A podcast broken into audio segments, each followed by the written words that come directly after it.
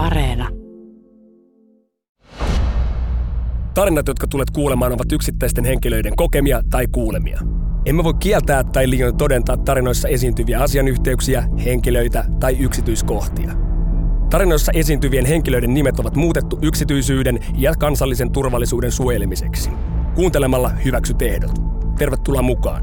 Minä olen tarinankertojanne ja Yle Kioskin toimittaja Lloyd Libiso ja nämä ovat Intti Storeja.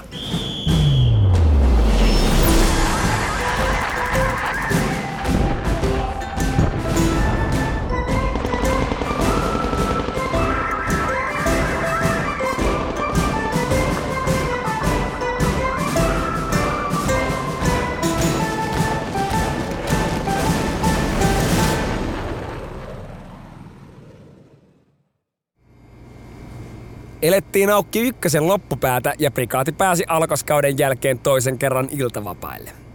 Toimin silloin yksikön päivystäjänä ja odotin ihmisten saapumista takaisin yksikköön. Kello oli kolmea vaille yhdeksän illalla ja kolme kaveria puuttui. Taistelija numero yksi saapui tasan kello 21 pienissä huuruissa ja ilmoitti, että taistelija numero kaksi taluttaa parhaillaan taistelija numero kolme kassulle. Totesin, että oli varmaan hyvä ilta. Hetkeä myöhemmin huomaan päivystäjän pöydältä, kun taistelija numero kolme saapuu ja konttaa komppanian rappusia ylös taistelija numero kaksi kävellessä perässä. Käsken muita varusveijareita viemään kolmosen suoraan punkkaan, kun kaveri ei meinannut millään pysyä pystyssä. Noin 10 minuuttia myöhemmin lasken aseita ja samaan aikaan tämä taistelija numero kolme raahaa itseensä vessaan. Kun pääsen takaisin Respalle, pamahtaa kantahenkilökunnan sotilaspoliisit yksikköön iltakäynnille. He aloittavat normaalin kuulustelun. Sivusilmällä huomaan, kun aiemmat kaksi jurista taistelijaa valovat nauraen Respan viereeseen vessaan. Tässä kohtaa tiesin, että kolmas taistelija on taas töhöillyt jotain. Aivan helvetin skrode sotilaspoliisi huomaa, että jotain on vialla ja kysyy. Miksi helvetissä kaikki menevät vessaan nauraen? Mitä on tapahtunut? Tässä kohtaa hikikarpalot alkavat puskea otsalohkosta ulos. Tajusin sadasosa sekunnissa katsoa kelloa, joka oli melkein puoli kymmenen, ja keksin vastauksen. Äh, herra pursimies, kello onkin jo niin paljon, että pojat ovat menossa iltatoimille ja nauraskelevat menneitä iltavapaita. Pursimies kuin ihmeen kaupalla uskoo äänkytyksen ja tokaisee. Jatkakaa. Ja poistuu komppaniasta. Kun olin saanut suurimmat hiet pyyhittyä, marssin suoraan vessaan katsomaan tilanteen. Huomaan melkein koko komppanian kerääntyneen nauramaan yhden vessakopin ympärille ja totta kai tämä taistelija oli sammunut istuen vessan pöntölle. Tupakaverit alkavat kantaa taistelijaa punkkaansa, eikä tässä vielä kaikki. He keksivät lisäksi nerokkaan jäynän. Juuri ennen hiljaisuutta tämän sammuneen taistelijan numero kolme tupa päättää kantaa hänet punkkansa kyydissä täysin toiseen tupaan. Ajattelin, että se on hyvä läppä, ei siinä mitään. Jopa kohteena oleva tupa, johon taistelija siirrettiin, hyväksyi tämän. Mutta paras tai pahin oli tietysti edessä. Kello 23.15 tuvasta, johon taistelija kolme oli siirretty, kävelee todella vihainen varusveijari ulos. Matkalla kuulen hänen kiroilevan kuin merikarhu. Pyrkele, pyrkele, vittu! Kysyn tältä vihaiselta kaverilta, mitä on tapahtunut, ja hän äreällä äänellä vastaa. Toi pitu tonttu kusi meidän tuvan lattialle. Tosiaan, Seuraavana aamuna selvisi, että tuvasta toiseen pakko muuttanut taistelija numero kolme oli noussut punkastaan ylös ja kussut suoraan viereisen kaverin punkkaan. Eikä hänellä itsellään ollut tästä tietenkään mitään muistikuvaa.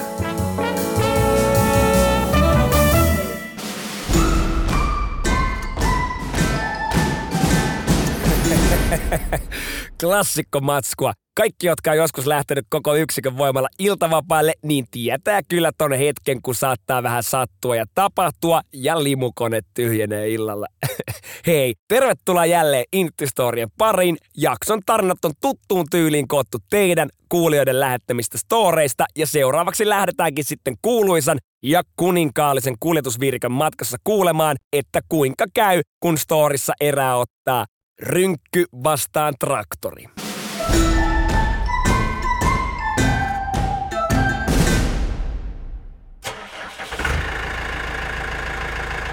Olimme tykkimies Virtasen kanssa traktorikuskeina granaatinheitin komppaniassa ja tehtävänämme oli viedä muu komppane maastoharjoitukseen kahdella traktorilla.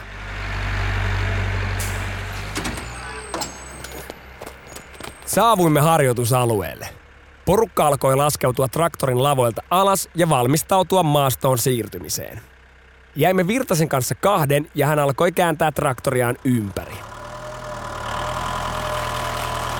Silloin huomasin joltain unohtuneen rynnäkkökiväärin maassa ja juuri traktorin peruutuslinjalla. Juoksin ja huidoin virtasta pysähtymään.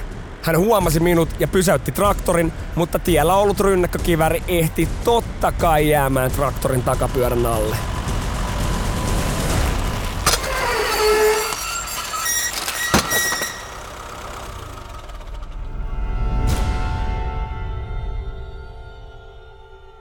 Ei jumalauta.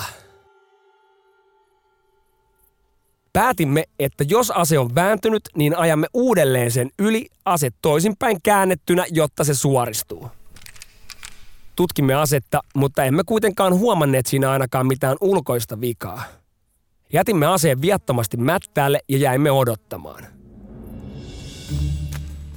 Kohta jääkäri Lahtinen tulikin metsästä juosten ja hädissään kysyi olemmeko nähneet hänen rynkkyään. Katselimme muka tietämättöminä ympärille ja hetken etsimisen jälkeen löysimme aseen kohdasta, johon sen jätimme. Lahtinen otti aseen ja juoksi helpottuneena takaisin muiden luo, tietämättä mitä rynkille oli käynyt.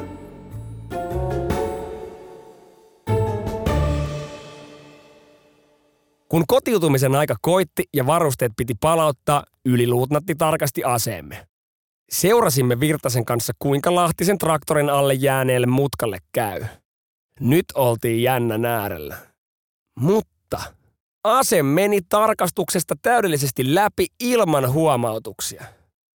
Kyllä kotimainen sakorynkky on lujaa tekoa.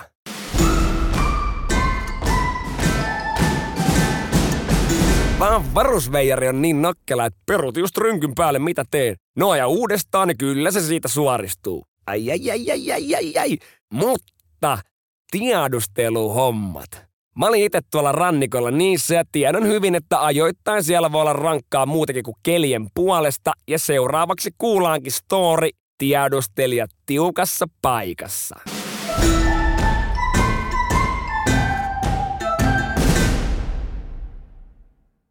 Oli väsynyt työ ja tiedossa lähtö vähän ennen aamun sarastusta kohti Pahkajärveä.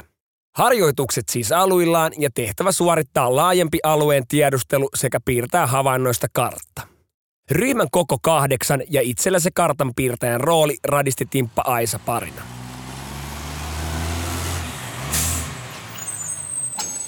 Lähdimme rasilla alkupisteeseen ja se pysäytettiin riittävän etäälle. Pari timppaa lähtivät tunnustelemaan ja palasivat takaisin kertoen, että lähes koko Tiano on vartioitu. Kartta auki ja pahalta näytti. Järkyttävän huonoa maastoa ympärillä. Sitten se keksittiin. Valkoinen valhe. Tunnustelijoilla oli tieto vastapuolen varustuksesta ja heistä selvästi huokuvasta väsymyksestä. Väsyneitä oltiin mekin, mutta idea, mikä porukassa saatiin, oli kuin piristysruiske. Mennään läpi muina miehinä ja heitetään selitys, että haemme halkoja esikunnan väelle ja kiire ei ole papereita mukana. Porteista läpi ja puskaan piiloon. Röllipuvut päälle, hetki tankkausta ja kartan luku. Aurinkokin nousi. Kohta havaitaan useita liikkeellä olevia joukkoja. Kynä ja paperia esiin. Varon, ettei valkoinen paperi vain vilahtaisi, etäisyyttä muihin noin 30 metriä. Hajannumme hetkeksi ja kohtauspaikka sovittiin samaan monttuun, mikä vaikutti hyvältä piilolta. Jokainen toi omalta osaltaan tiedonjyviä, missä on mitäkin. Kartalle alkoi piirtyä poteroita, miinoituksia, vartiopisteitä, ajoneuvoja, kalustotietoa, kaikkea. Mutta sitten tuli seuraava haaste. Miten me päästäisiin pois täältä huomaamatta? Kaikki katsoivat toisiaan ja tajuavat, että ei vittu saatana. Kartta jälleen auki ja pähkäilemään. Sitten sen keksin ja ehdotin muille. Viereinen suo näytti niin veemäiseltä, että siellä ei varmasti olisi ketään. Sinne siis.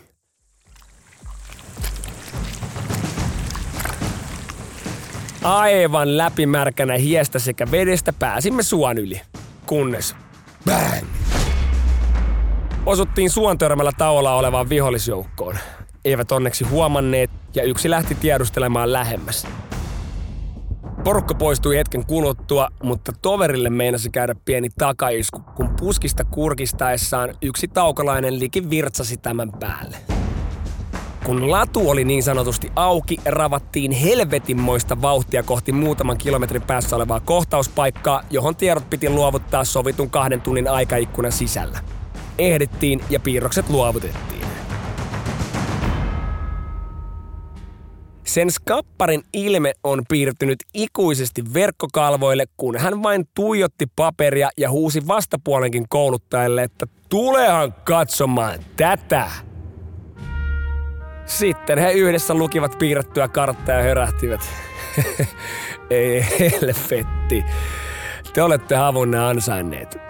Tästä ei puutu juuri mitään. Ei muuta kuin kuntsarit päälle koko sakille.